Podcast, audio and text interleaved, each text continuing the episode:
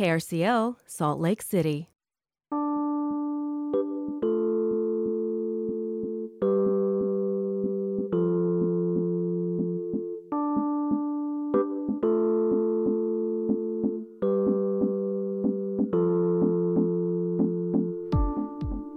Radioactive, a show for grassroots activists, community builders, punk rock farmers, and DIY creatives. I'm Laura Jones. Stick around tonight. We're going to dip into reframing the conversation from our friends at Equity, Diversity, and Inclusion at the University of Utah. Last month, their topic was Strange Fruit Why We Must Address Anti Black Racism. Got a panel discussion to share with you. We get the bulk of it in this hour. And one of my favorite passages is when the moderator, Dr. Rachel Alicia Griffin, says that listening and learning is not enough to change the structures of racism. You'll get some ideas on how you can help. And you'll also hear about the lived experiences of the panels from the moderator, Dr. Griffin, to Tyler Clark, Edmund Fong, Dr. Tamara Stevenson, and Asia Washington. Asia is part of the Black, Bold, and Brilliant team at the Utah Film Center, and that is where we're going to start our show. Joining me in studio, we have Russell Roots from the Utah Film Center. Hi, Russell, how are you? Doing great. Thanks for having me. Absolutely. So, for folks who may not be aware of Black, Bold, and Brilliant, can you summarize that for us? Sure. It's a program where we use cinema as a lens to discuss black culture issues. And uh, next week, we're having a really wonderful film called Compensation. Compensation. All right. What's it about? And we're going to introduce our fellow guest here in a second. But briefly summarize and tell us the filmmaker. Sure. It uh, was made in 90, 1999 by filmmaker Zeinabu Irene Davis. And it's a wonderful film that discusses disability in the black community through two stories. Um, one from the 1800s and one from the 1900s, uh, the 1990s, really, of a deaf woman and a hearing man. And the older couple and the modern couple are played by the same actors in different roles. So it's really experimental. I really enjoyed it. And joining us to add to our conversation in this preview tonight of Black, Bold, and Brilliant, we have Gabriella Huggins, Executive Director from Art Access. Hello, finally we meet in person. Yeah, so good to meet you in person. Thank you for having me here. Laura. Absolutely. So, initially, you hear this film, Compensation, and it's uh, it's a, a, black love story over time and history, but there's also this element of disability of American Sign Language going on. What what intrigued you about that? I just think I really appreciated, um, I mean, fundamentally seeing um, a love story from the post-slavery era and the 1990s this really this arc of um, black love and the struggles between these these two different people from different times from different places in the in the country but also from very different lived experiences i think often um, we see we see black love stories in a very stereotypical sense i think there's a lot of um, there's a lot of dynamics that this movie shifts around gender roles, um, shifting the way that we think about male male roles in relationships versus women, thinking about um, what it means to be in a cross ability relationship, um, just challenging you know our assumptions about black love in a really really powerful way that I appreciated very deeply. So also different techniques in this film, right? Um, it's when I first started seeing these kind of historical cards come up, it's almost like a silent film, which underscores one of the main characters being deaf. Um, and then there are these historical Ken Burnsian type mm-hmm. of documentary film elements, and then there's the time jump back and forth. Yeah, it's a really wonderful presentation of this kind of like uh, universal ability to to portray a, a, a, movie. So in regards to you've got this deaf character in the antiquity sense and in the modern sense, but you've got sign language, you've got ASL, you've got captions, you've actually got the the silent uh, silent film cards are actually on screen. So you have this really wonderful ability to tell this story regardless of whatever messaging point that uh, the director is really bringing up. A lot of different elements going on, Gabriella. There's also this piece of like music, um, uh-huh. um, the use of just like different modes of communicating. I think what's so interesting is early on in the film um, with the with the um, antiquities relationship uh, there's there's like a learning there's a language barrier beyond the deafness. Um, there is also being like being illiterate and unable to read. And so just the the creativity of communication in this film is very very intriguing to me as well. I, uh, there's a point where um, the characters and through time. So let's get these right. Malindy and Malaika mm-hmm. and then Arthur and Nico okay yes. so in the 1800s uh, to try and communicate, she she writes, and he can't read, mm-hmm. and this comes back around mm-hmm. again in the film. Yeah, and it's really great because uh, there is that part from the older couple, well, the couple in antiquity, where he can't read and she's on the chalkboard, but in the modern sense, you know, he can't do AC, uh, ASL as he's trying to reach out to this deaf woman. And so he's got to learn again a new language to try and communicate, which again really just speaks to the transcendent uh, aspect of communication and the really the desire to connect with human beings regardless of ability. Yep, totally. In regards to time, ability, I think the racial barriers as well are so interesting. There's so much uh, prejudice that is experienced in both of these different time periods based off of education, um, but also this this barrier between the deaf and hearing world, this mistrust um, around ableism that happens in this community. And so, um, really, these two people being committed to, to love and care for each other mm-hmm. Um, across communication and the, the effort to try is really, really special. We're talking about compensation, a film that the Utah Film Center will screen as part of its Black, Bold, and Brilliant series next week on March 15th, 7 p.m. online. You don't need a ticket, but you need to reserve a seat. That is true. Just go to utahfilmcenter.org and reserve a ticket. One of the aspects of compensation that I really liked was the the history cards, so to speak, that pop up. And there was a really interesting point straight off because this is set in Chicago, early 1900s. We're talking about um, the Great Migration North, um, 1900 to 1910. "Quote unquote," colored people in Chicago, the population doubles. So there's all this kind of context coming at you from history. Um, let's see, what else do I have here? 1905, the Chicago Defender begins publication, and on and on and on. And there's a point where the character M- Malindy, the antiquity couple, mm-hmm. thank you mm-hmm. for the term, um, is going to the Kendall School of, of the Deaf in 1893, but it, then it becomes segregated in 1906 as more black people are coming north mm. and segregation starts to come into play. And the colored children in the deaf school are ultimately expelled. Yep. And so I wanted to bring this element out and talk with you, especially in your role at Art Access, which really works with folks um, across disabilities.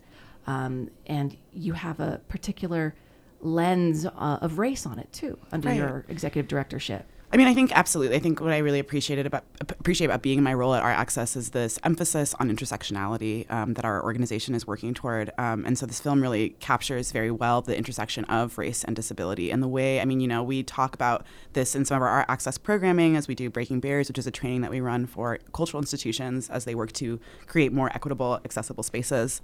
Um, this idea that you know we, we talk about segregation um, in the South and in educational systems, but a lot of people don't recognize that um, some of the the last schools to segregate were schools that were for disabled populations, um, and so we had segregated schools throughout history. But then disabled young people were often locked out from their own communities, regardless of race, but then also just separated from each other as well. Um, so I, I, really did appreciate that that section of the film as well, really talking about the way that um, these schools for the deaf were you know, like to, to, to, consider the idea that you are a black stu- a black young person in Chicago, being probably the one black person in a, in a disabled school, and then to be separated out because, as people who look like you migrate north, it's just a bizarre, a really an, an untold part of history. So, in terms of art access and you're approaching these intersectionalities, what are you finding are the challenges we have here in Utah? Um, I'm not asking you to throw stones. I'm just asking you to, you know, speak plainly about what you think we need to be doing as we look at a film like Compensation and bring it into our lives here in 2022. I mean, I think the most valuable thing about the disability justice movement is um, this really this real emphasis on like dealing with people like the least of us, I guess, right? Like this idea that we are the disability justice movement really is em- emphasizes um, the the pure humanity of every single person, regardless of how they look, regardless of what their abilities are, their class, their race, their gender. Um, it's just a really it's a, a, truly inclusive movement in a way that I think um, even our racial justice movements and our gender justice movements can be um, sometimes a little um, a little essentialist, um, really, really focused on their own, on, on, on one way, on a one way approach um, to living in the world, to being in the world. Um, disability really throws all of that into question um, because there's such a broad swath of what disability looks like, of what ability looks like. And it's also something that we're all going to experience hypothetically in our lives, right? As we get older, um, it's something that we're all, that, we're, that we all might exp- ha- have happened to us. Um, and so I think that, you know, compensation does a really great job, not only of sharing a poignant, really realistic, fair black story, but also um, blackness that is not just about blackness, that is really about um, the fullness that it that is being a black person. And that can be a woman, that can be a man, that can be a disabled person. Um, this film just does a really great job of, of highlighting the the richness of human experience. Well, the Partners exhibit just wrapped last month, correct? Mm-hmm. And that was a beautiful exhibition of folks coming together across a variety of challenges. What do you got coming up, and what are the programs that you want people to know about that are available at Art Access? Yeah, so we have a great um, program manager, Max Barnowitz, that was on the show with me recently as well, um, and has also been amazing in helping set up this uh, project with this partnership with the Utah Film Center. Thank you, Russell, for including us in this process. Absolutely. Um, but so you know, these shows like this are things that we're trying to roll out in the community as well. Um, so we want to keep you know keep abreast of our social media pages um, to see our speaker series that are coming out. Um, Embodied Ecologies, which is our artist working group, is um, kicking off next week. So we have a group, a small group of artists that are going to be working together to create um, a cross um, art form, cross ability exhibit piece that will that will be shown in late summer. Um, and well, yeah. please come back with some folks Oh, and talk about it. We can do a whole show on it. Great. All right. So, what's the website we are artaccessutah.org. and the socials? Uh, we have we're Art Access on um, Instagram, and we're also Art Access on Facebook. Excellent. So, again, Black, Bold, and Brilliant coming up on March 15th. And this is compensation this month. But what's coming up, Russell? So for excuse me. So for next month uh, in April, we've got "Follow the Drinking Gourd," which is a really wonderful documentary about uh, Black food sovereignty, and really about inner city farmers really trying to do their best to just maintain, which is uh, sadly all too often uh, what needs to happen in regards to just being taken care of. Uh, really about su- sustenance and really doing it for yourself. And where can folks get all the details? Plus, sign up for Black, Bold, and Brilliant that's happening March 15th. UtahFilmCenter.org. And is there anything you two want to leave with our listeners about Black, Bold, and Brilliant and why it's important in 2022 to have a series like this? Russell, Gabby, either one of you. Well, I would say for uh, a community like this, where you know the black population is less than two percent, we're a minority of a minority. It really is important that uh, the authorship of the narrative really come from the community itself, so they have the opportunity to share the stories and the lived experiences as authentically as possible. And I think for myself too, as a black person growing up in Utah, being from Utah, I think films like Compensation really give me a window into history and culture that I have not often don't have access to as a black person. So it's really a learning and growing experience for me as well. Well, thank you two so much for coming in and giving us a preview of Black, Bold, and Brilliant. You can check the show notes tonight, folks, to get signed up for the event on March 15th and also look down the road in the series. And if folks want to get involved, well, hey, we'll have links. You can get involved with Art Access or the Utah Film Center or Radioactive. We're again looking for volunteers as we're back live. And if you'd like to help us greet guests and make sure the show gets on the air live, we'd love to hear from you. Radioactive at krcl.org. Russell and Gabby, thanks so much for coming in. Yeah, thank you. My pleasure. And to get us from here to there and reframing the conversation coming up next, Yola, who's in town in April at the Depot, I do believe, right out in the country on KRCL 90.9. This is Radioactive. I take a ride out in the country, get some wind in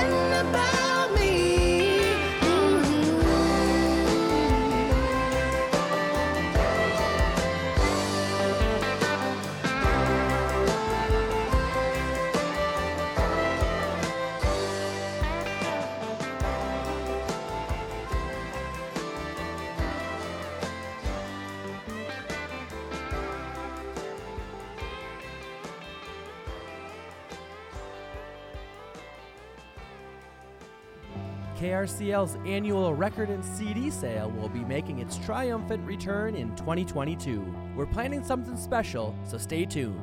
But in the meantime, we'll be taking donations of your gently used, tremendously loved, but slightly neglected records and CDs. If you can let go, we can make sure those treasures get their way to the next music lover in line. Donations are tax deductible and will help power your community radio station, 90.9 FM KRCL. If you'd like to donate, reach out to me, Eric P. Nelson, at recordsale at krcl.org for details. See you soon. As many as 2 million people have been displaced in Ukraine. The Utah Ukrainian Association has a list of ways you can help. Find them on Facebook under the handle Love Ukrainians or the Connect page of krcl.org. You're listening to Radioactive on KRCL. I'm Laura Jones. Coming up on Democracy Now! at 7 o'clock, a report from Ukraine. Russian forces carry out vindictive and deliberate attacks on civilians. As calls grow for a ceasefire in Ukraine, millions of extremely vulnerable refugees flee to Europe. And I'm ready to be arrested. Activist in Moscow says mass Russian protests can stop Putin's war. At 8 o'clock tonight, Thursday Night Psych Out with DJ Mike, Gianni and the Dirty Boulevard at 10.30. Rich checks in at 1 a.m. for I Don't Sound Like Nobody, followed by Illustrated Blues at 3, and then your brand new day starts at 6. You can listen to the last two weeks of any show on demand if you go to krcl.org and click Programs. All right, now it's time for an excerpt from Reframing the Conversation from the Equity, Diversity, and Inclusion folks at the University of Utah. Last month, the topic was Strange Fruit Why We Must Address Anti Black Racism. Coming up, you're going to hear from Tyler Clark, a second year grad student in the Department of Economics, Edmund Fong, chair of the Division of Ethnic Studies and associate professor in the Department of Political Science, Dr. Tamara Stevenson, vice president of Diversity, Equity, and Inclusion, and chief diversity officer at Westminster College in Salt Lake City. And of course, she has been a host on this show and Asia Washington, a black feminist social worker here in Salt Lake. She's co hosted this show before and is part of our Black, Bold, and Brilliant team with the Utah Film Center. We pick up the panel discussion with moderator Dr. Rachel Alicia Griffin, an associate professor of race and communication and associate chair in the Department of Communication at the University of Utah. Here we go. Good afternoon, everyone. Good afternoon. Let's try it again. I said good afternoon, everyone. Good afternoon. All right, a little bit of call and response if we're going to talk about black people and black culture and anti black racism. Let's not be so white up in here, right? and I say that as a biracial black and white woman. My mother is white as an SPF 80 white, and my father was incredibly dark skinned. And so around our tables, we have all kinds of conversations. And sometimes the very first thing we say is, let's not be so white up in here, right? So the very first thing I want to do is I want us to fill this room with applause for every single person who set up a chair, who coordinated a schedule, who's doing the sign interpretation, who vacuums the carpet, every single person who took part and engaged in very important labor to bring us together in this space deserves our applause. So please clap for them.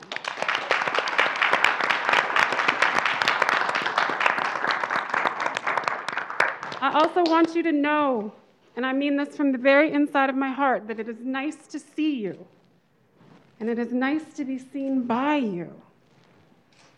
And it is really nice to gather on a campus it was never intended for people who look like me to talk about people who look like me. I want to thank everyone here in the room and over Zoom for joining us to do the hard work of intellectually and emotionally grappling with anti Black racism and what Maya Angelou poetically termed these yet to be United States, right? For those of us today who are new or new ish to conversations like ours, I wanted to offer brief definitions that I invite our panelists to expand upon as they generously share their thoughts with us. Generally speaking, the way that I define racism starting there for my undergrads and everyday people and family alike. I define racism as culturally sanctioned structures, systems, discourses, and ideologies that, regardless of intentions, sustain white supremacy to the socio historical and economic and personal detriment of people of color. Now, when we shift to talking about anti Black racism in particular, that shift is essential because then we can talk about the specificity of racism directed at people and communities of African and Black descent.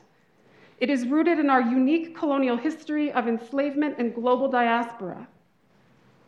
To quote Mr. Garfield, the wise and excellent director of our Black Cultural Center, in preparing for this event, he said the following we are centering anti Black racism because we believe that the systems that create, uphold, and empower anti Black racism are the same systems that harm other communities of color. Anti Black racism, alongside Indigenous genocide, are also the deepest roots in this country. And so now I'm going to ask each of our panelists to introduce themselves with their names and their pronouns and whatever it is that we need to know about how y'all came to be on this particular panel to have this very important discussion today.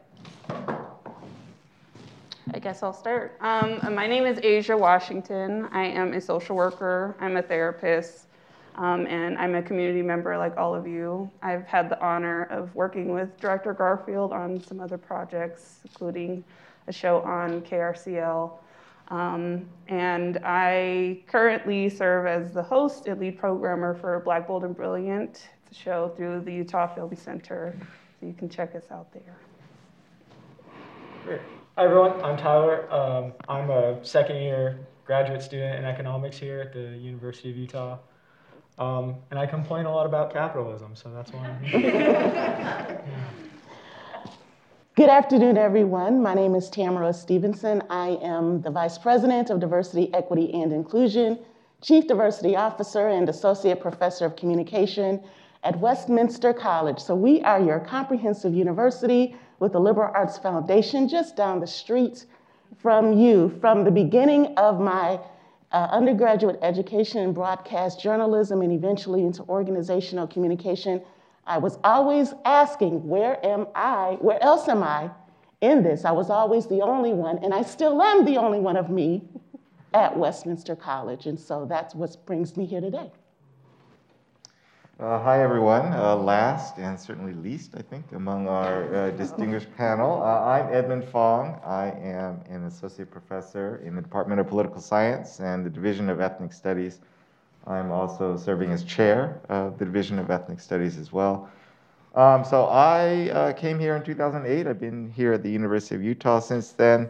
Um, I grew up in Oakland, California, and that's where my education on anti-blackness started, uh, and did my graduate work in New York City, another prominent sort of arena for uh, understanding anti-black racism. So a little bit about me.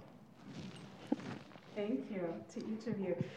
Let's also acknowledge that we have a panel full of people of color who are going to do the very personal and intimate work of sharing their insights as people of color on a topic that just hurts. And so let's start with a round of applause for our panelists as well.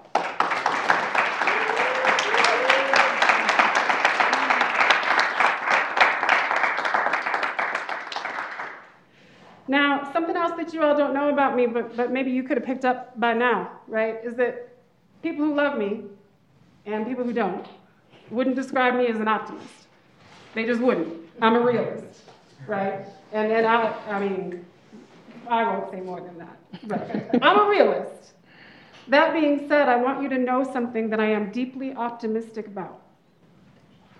In my heart, as a biracial black and white person, I deeply believe that if most everyday people, if most everyday people, white people in particular, understood what racism feels like, what it felt like for me today to walk into this room to have a conversation about anti black racism with those particular images on the wall.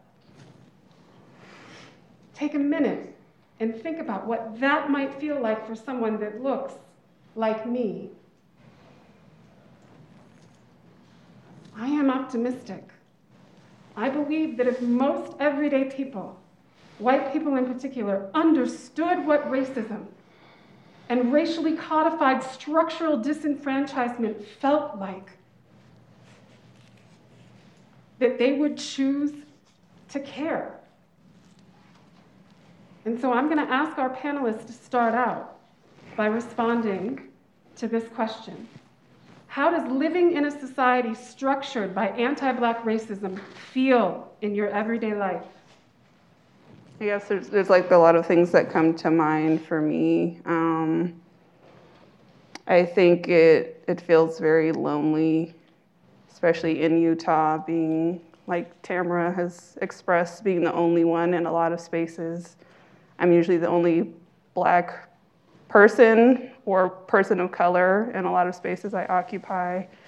And so, you know, there's this pressure that's, that's put upon you to speak for, you know, your race or for people of color, which is unfair. And also, there's a silencing that happens so often in these spaces, and it's really disheartening. And frankly, it takes a toll on your mental health when you feel like you cannot express yourself without being shut down constantly.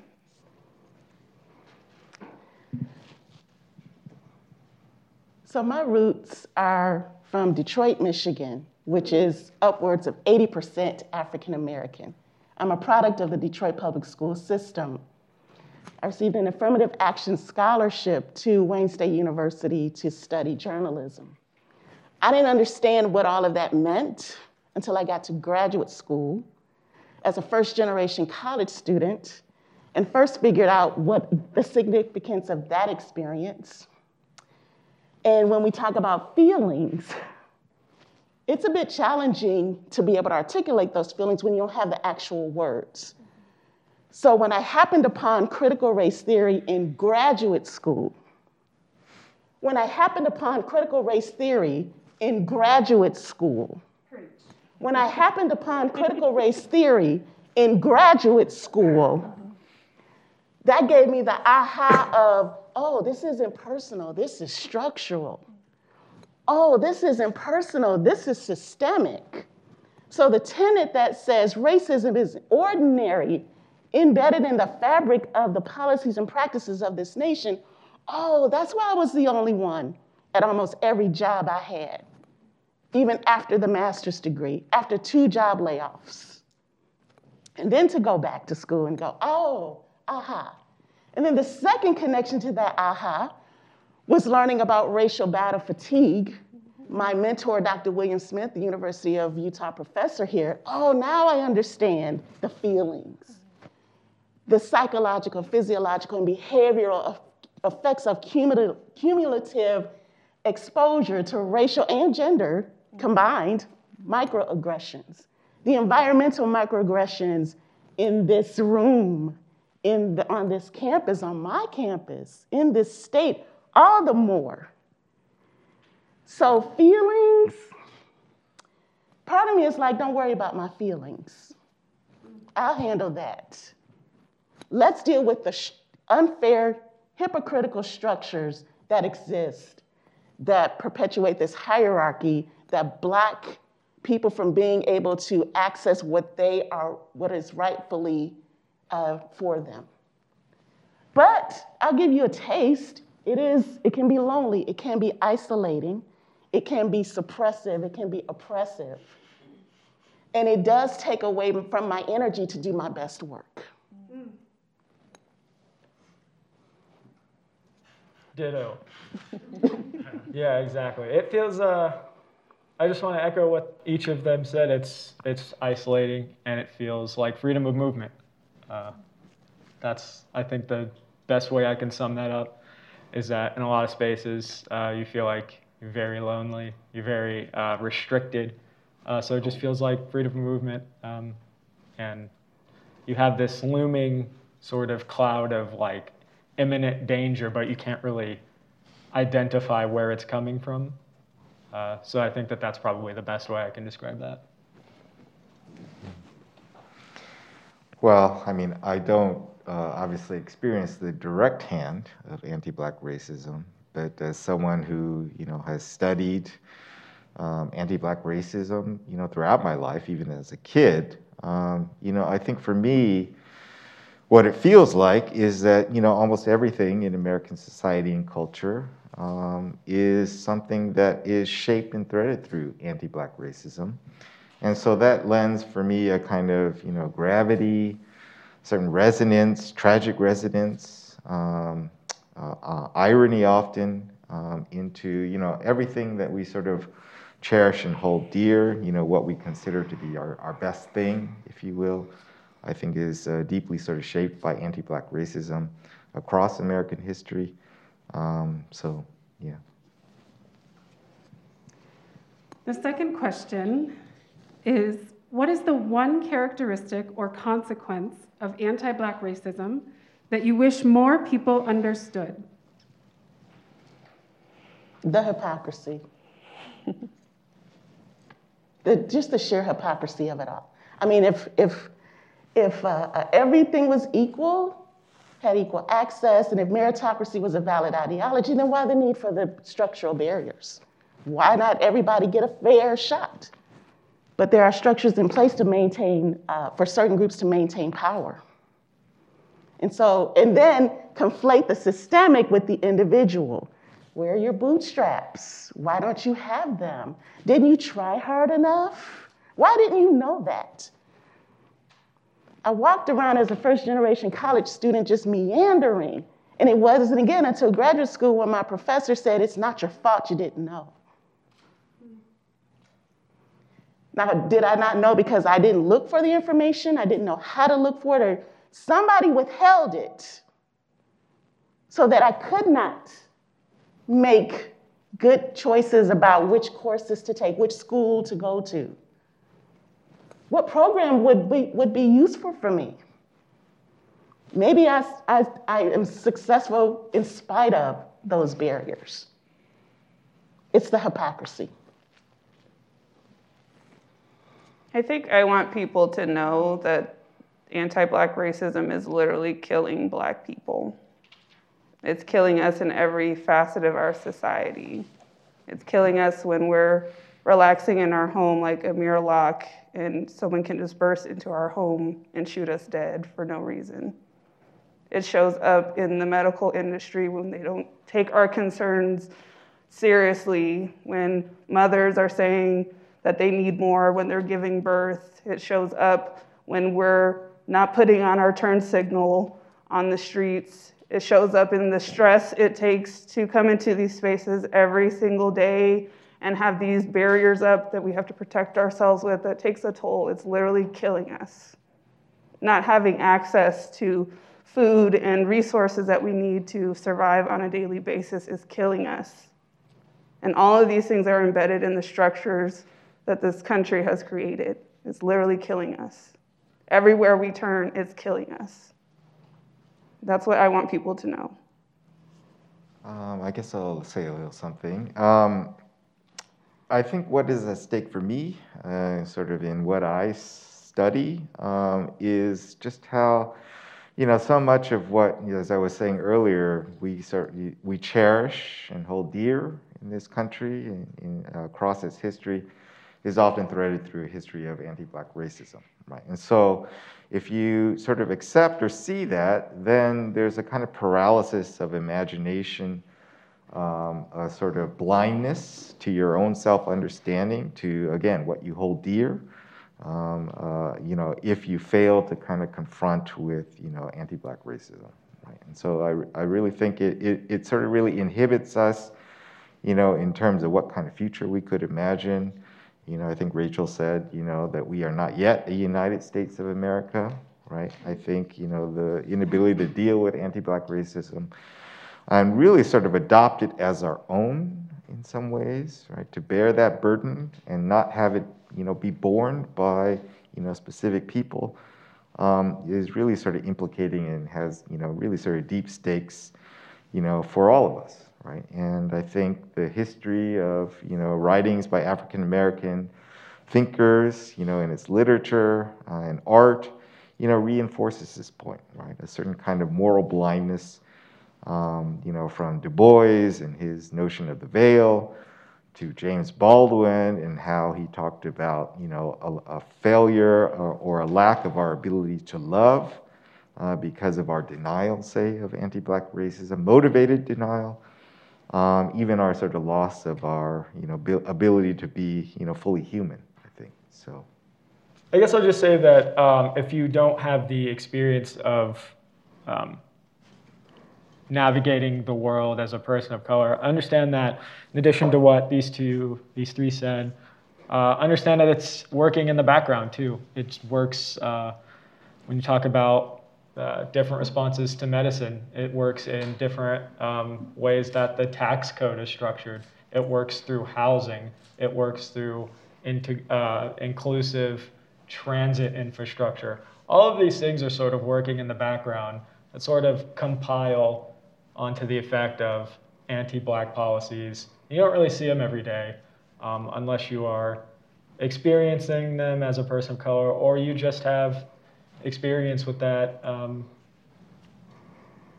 in particular for whatever reason. But yeah, I guess I, will just say that I wish what people knew is that it works in the background.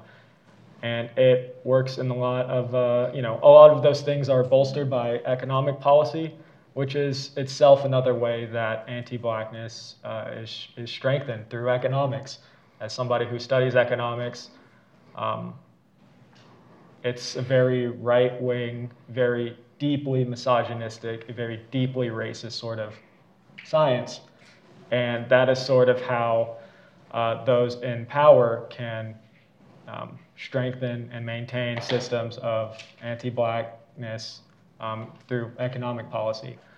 Uh, so even if you don't have the experience of moving through the world as a person of color um, and feeling it in each space that you're in, understand that it's also working in the background in economic policy, which is also huge. You're listening to a rebroadcast of Reframing the Conversation from Equity, Diversity, and Inclusion at the University of Utah on KRCL.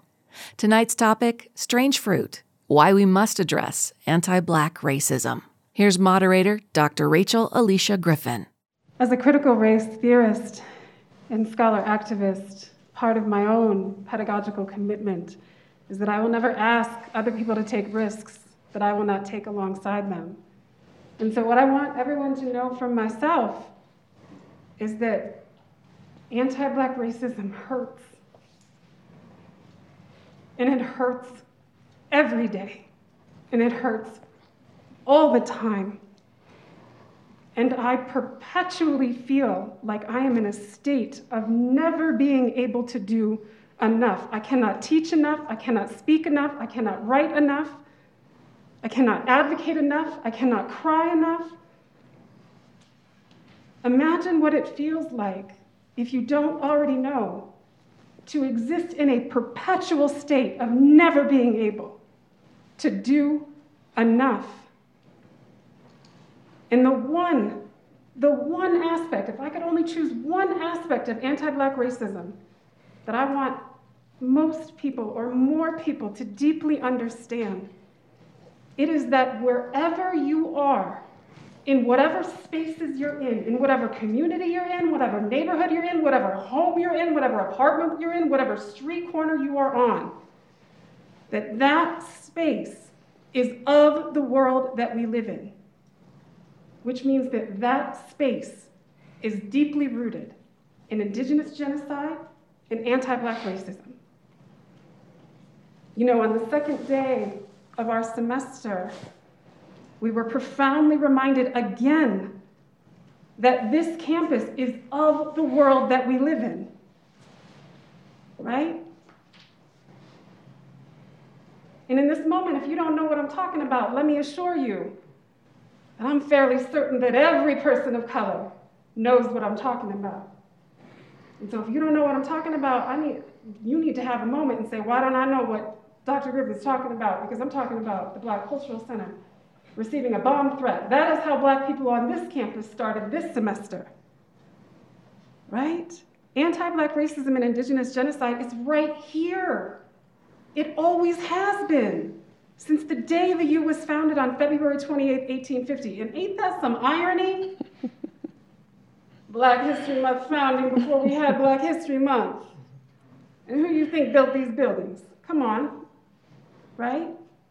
And when members of our senior leadership on campus and campus police convey that the U and the broader Salt Lake and Utah communities are not havens for, quote, hateful and biased thinking and attacks, I beg your pardon, but I respectfully and unapologetically, in a way, disagree. We are of the world that we live in, and our world is brimming with racialized hatred, indifference, and silencing. So are we. There is no place to go in this country, around the world, that has not been influenced by socially constructed hierarchies of negative difference, right? Isabel Wilkerson and caste. It's everywhere.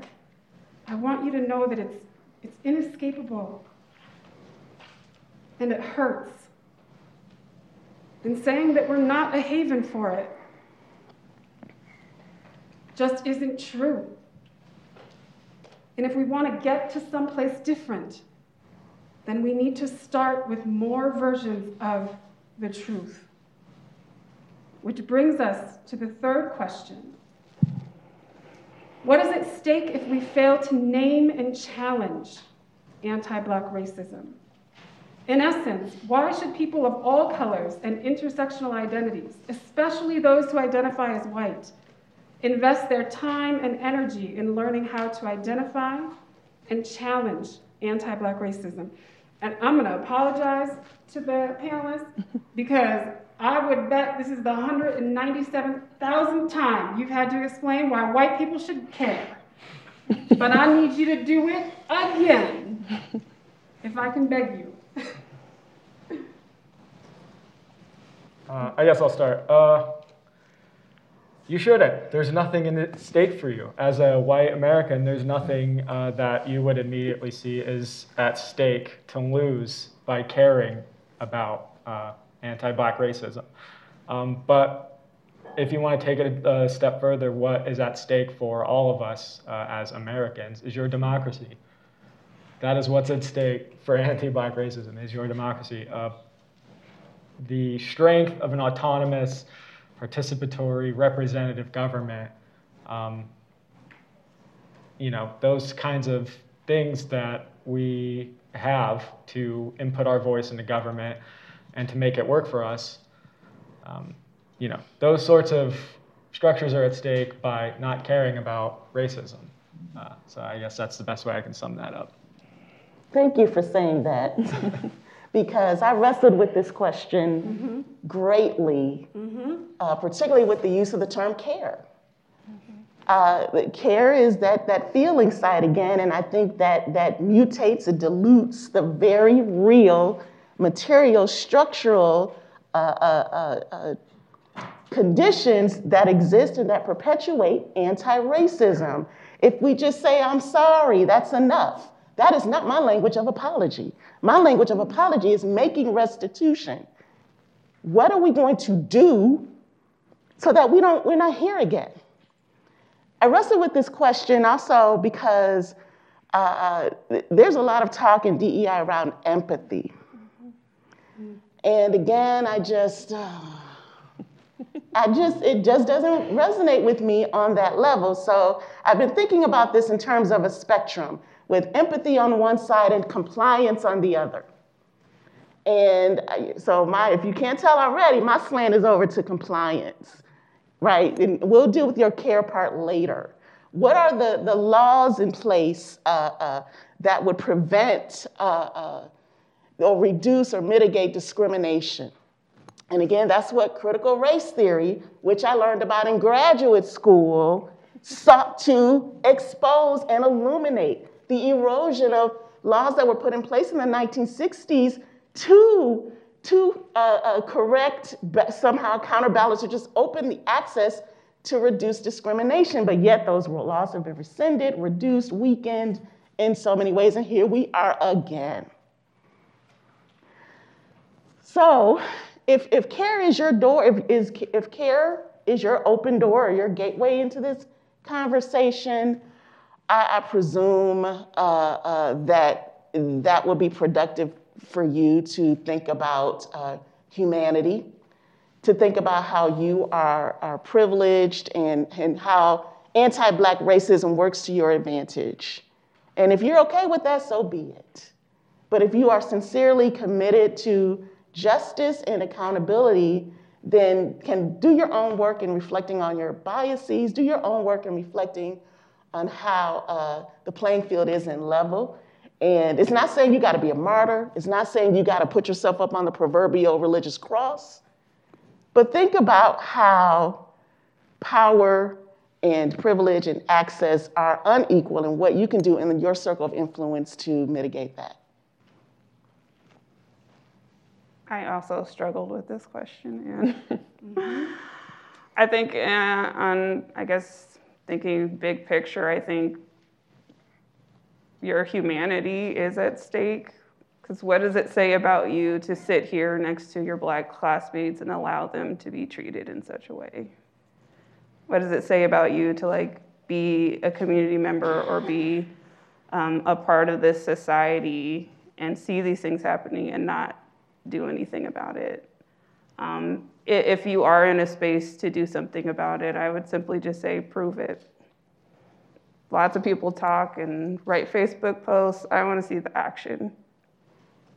And, and I, I agree with that sentiment that like we, we actually need to see things happening. Like we have these conversations and we're gonna have this conversation again next year during Black History Month and the year after that, and the year after that until things really start to change. I don't want to have to talk about this anymore, seriously. Like, I, I don't want to have to keep talking about this um, to the next generation of students, and because their parents never teach them anything, because their parents aren't aware, or they are aware and they choose not to teach them anyway. Um, I think there's a lot of labor on us, especially the black panelists up here, to come up here and educate you year after year after year. Um, like she said, I think you can do your own work. And if you're really about it, I think you can prove it. Because I think the best apology is changed behavior. And so let's see the change behavior in our society. Well, I mean, what I had said earlier in my last remarks also applies to this question. I mean, and I don't find it hard at all. Um, but of course, I'm coming from a more privileged background.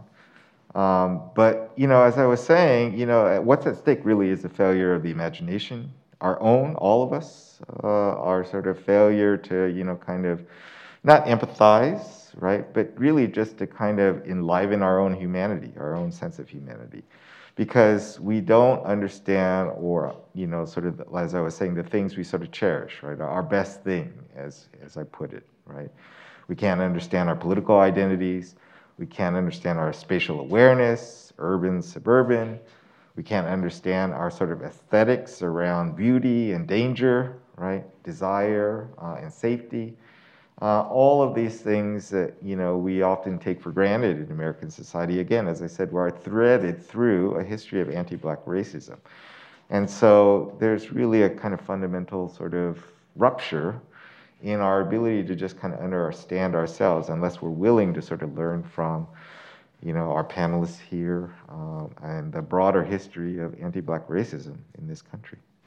I also want to underscore that those of you who identify as white, if you can imagine that being, I'm not saying that everyone agrees with this, if you could imagine that being white is a form of structural privilege, in this country, then and you're curious about learning about that form of structural privilege.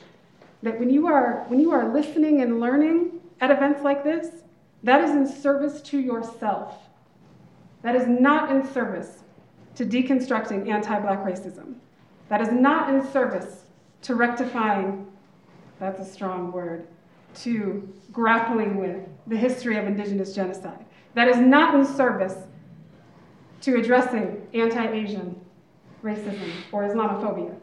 One of the things that I've noticed in recent years is that many, many, many white people in positions of power all over this country. We're talking everything from CEOs to university presidents to community leaders, many white people in positions of power. When they are asked, What do you do in your respective position of power to address forms of racism? They respond and say, I am listening and I am learning. And my immediate reaction is that your listening and your learning has nothing to do with people who look like me. When we listen and when we learn, those are initial first steps that function in service to ourselves.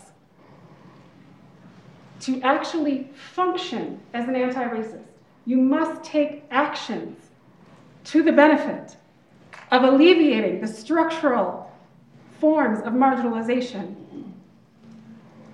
that have people trapped in them that have people confined, that have people silenced and suffering and dying. So, if the only thing, perhaps, that white people learn from this conversation today is please stop erecting listening and learning as an actual anti racist action. That is a self reflexive action that I encourage, that I applaud if my students are listening. I absolutely entice self reflexivity, but that does nothing to change the structures of racism. How would we know if we lived in a society that was no longer structured by anti Black racism? Help us vision what that might look like and feel like and sound like. How would we know if we lived in a society that was no longer structured by anti Black racism? And y- y'all can y'all can be grim and say it's not possible. it's all right. We can hold it. Um, I guess I'll start. Um, you'll know because it'll it'll reflect in who your political leaders are. It'll look more like this room than anything else. That would be, I guess, the first sign of dismantling uh, and knowing that we are live, moving towards a world of uh, post-racism. I guess uh, we wouldn't have to see any of the other sort of um, structural things working in the background against us. Like you would not see, uh, you wouldn't see it in housing policy, you wouldn't see it in tax, the tax code, you wouldn't see it in banking, you wouldn't see it in finance, you wouldn't see it in all of these other areas. Um, but I think that day to day, it would probably not, uh, probably not be noticeable.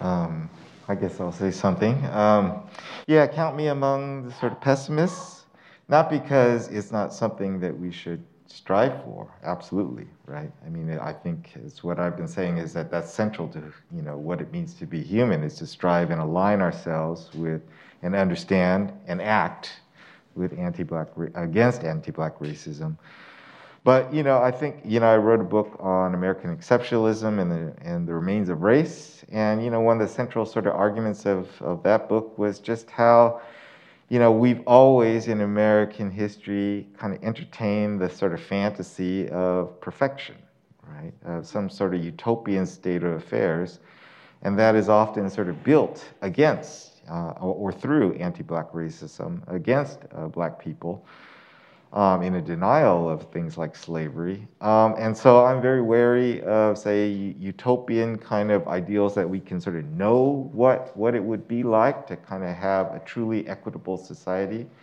I think it's an ongoing struggle, right? Never ending. Uh, we are always sort of blind to who may be the next, you know, group of people who, you know, we are unaware of and don't see, you know, sort of the situations and burdens that they face that we are blind to. Um, and so the lesson I take from you know anti-black racism is that this is a kind of spiritual journey that doesn't sort of end, right? Um, and it's central to who we are. Um, and you know, I I've been trying and thinking about what I would say today. I've been trying to sort of channel uh, Toni Morrison's "Beloved," um, and so I'll just sort of end with you know the epigraph of that book.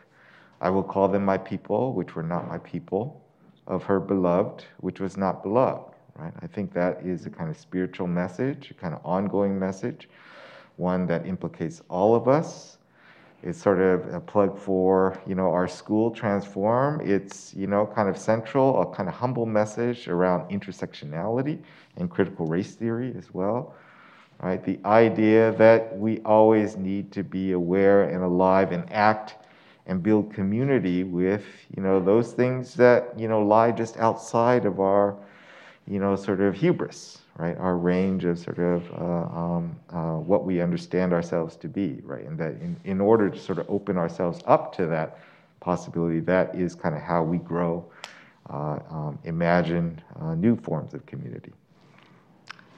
I would say that.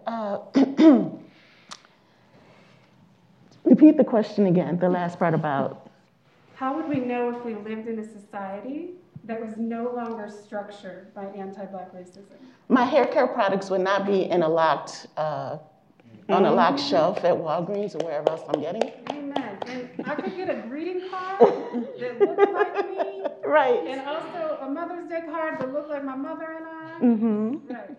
So there's that. That's a very practical, that's a very real uh, example of, again, access, an example of of, of, of fairness, an example of, of seeing yourself in, your, in, in a cultural space and not having to, to it being an uphill battle at times, to just being able to breathe uh, uh, in, a, in a space. Um, it's clear that we live in a, a society, and, and, again, I'm just thinking about the trajectory of DEI and how we went from this melting pot, and that was the metaphor that everybody loved, but what it didn't, uh, what was forgotten was everybody kind of loses their, their distinctiveness, their uniqueness, their, their, their specialness. And then we're now moving to, what's the current, uh, uh, talk, was a salad at some point, and uh, just all these, all these different kind of metaphors. Good effort, but as we're going forward, it is, it is critical, it is necessary to be able to stand in your specialness while also being, as, as what Dr. Fong has shared, uh, that we appreciate each other in, in the beautiful things that we bring to each other. But again, what does that look like in everyday practice when you are confronted with questioning your abilities, your competencies. I also teach a course on intercultural communication in 15 weeks. First week, I have to say, this is, my, this is who I am, these are my credentials. Week 15, this is who I am, these are my credentials. My white male counterparts don't have to do that. They walk in the room and it is an immediate uh, respect for what they bring to the room. So, equity, I was waiting for, for Tyler to talk about the inter, interwoven capitalistic aspects of anti-black racism. Maybe you'll That's write that. That's gonna take another two hours. That's your book. That's your book. So, so, so, I maybe I'd like to call it aspirational. So even when you mentioned about this place not being a haven for for racism, it's aspirational, right? On a good day, that's aspirational. Uh, so it's not you just pluck out anti-racism and the world is healed, but we still have to look at all of the structural components, economic, uh, educational, uh, and all of those to really uproot it. And maybe we won't uproot it, but we'll definitely uh, damage it so that it doesn't do more harm to all of us. Dr. Tamara Stevenson, Asia Washington, Edmund Fong, Tyler Clark, and moderator Dr. Rachel Alicia Griffin. From reframing the conversation, Strange Fruit Why We Must Address Anti Black Racism. We didn't have time for the entire discussion, so check tonight's show notes for a link and you can watch it as well as read a transcript. Reframing the Conversation is produced and hosted by Equity, Diversity, and Inclusion at the University of Utah. My thanks to event manager Eunice Contreras from EDI for ensuring we're able to share these shows with you on Radioactive. And my thanks to Black, Bold, and Brilliant at the Utah Film Center, Russell Roots, who was on earlier this hour alongside Gabriella Huggins, Executive Director of Art Access. I'm Laura Jones. Thanks for listening. We'll see you tomorrow night on a Punk Rock Farmer Friday edition of Radioactive only on KRCL. Recently on Radioactive Summer Break, meet the DJ. Richard Parks, the host of I Don't Sound Like Nobody. Okay, we got to start where that comes from, the name of the show, and I have a sneaking suspicion it goes to Elvis. It does. So 1953, Elvis was looking for a way to get recorded. He knew he was good, but had no idea to, how to do it. And he was driving a truck, and one day he pulled up in front of Sun Records, and part of Sun Records was the Memphis Recording Service. Sun wasn't selling many records, so they had to, they were recording funerals and weddings and anything. So Elvis went in and recorded a couple of songs, and on the way out, he stopped to talk to the receptionist, Marion Keisker, and Elvis said to her, "Hey, if you know any bands, give me a call." And Marion said, "Well, who do you sound like?" And Elvis said, I don't sound like nobody. And there it is. So, where does your love for the music of the 50s, I'm guessing 30s, 40s, 50s, 60s, come from? How wide is your genre? I mean, I'll go back. I just finished a book that says that the first rock and roll record was recorded in 1926. So I, I stumble back into the 20s sometimes, but a lot of post World War II R&B, and a lot of 50s. There's about 300 songs that are 50s rock and roll songs, and we hear them all the time. But there's a whole lot of other stuff that nobody got to hear, just like any other era of music. There's stuff that people did not hear. So I'm playing the 300 and I'm dragging some other stuff out too. What made you want to be a DJ on KRCL? Radio saved my life. I mean, as a kid, there was no adult males who were talking to me except the radio. So I used to listen to radio all the time. I remember getting up at midnight to listen to R&B from the Trenton station with Jerry Blavat, the Geator with the heater, the boss with the hot sauce, and you know listening to uh, play by play. And those people talked to me, and the music talked to me, let me know that whoever those artists were, they were thinking about things the same way I was. And it was good to know that. And KRCL is just, um, you know, I came here in 1979, and I don't know if I would have stayed without KRCL. It's been a uh, continual radio lifeline for me. Richard Parks, host of I Don't Sound Like Nobody, every Friday morning from 1 to 3. You may also listen when you want, where you want, when you visit the Programs tab and choose KRCL on demand on our website, krcl.org.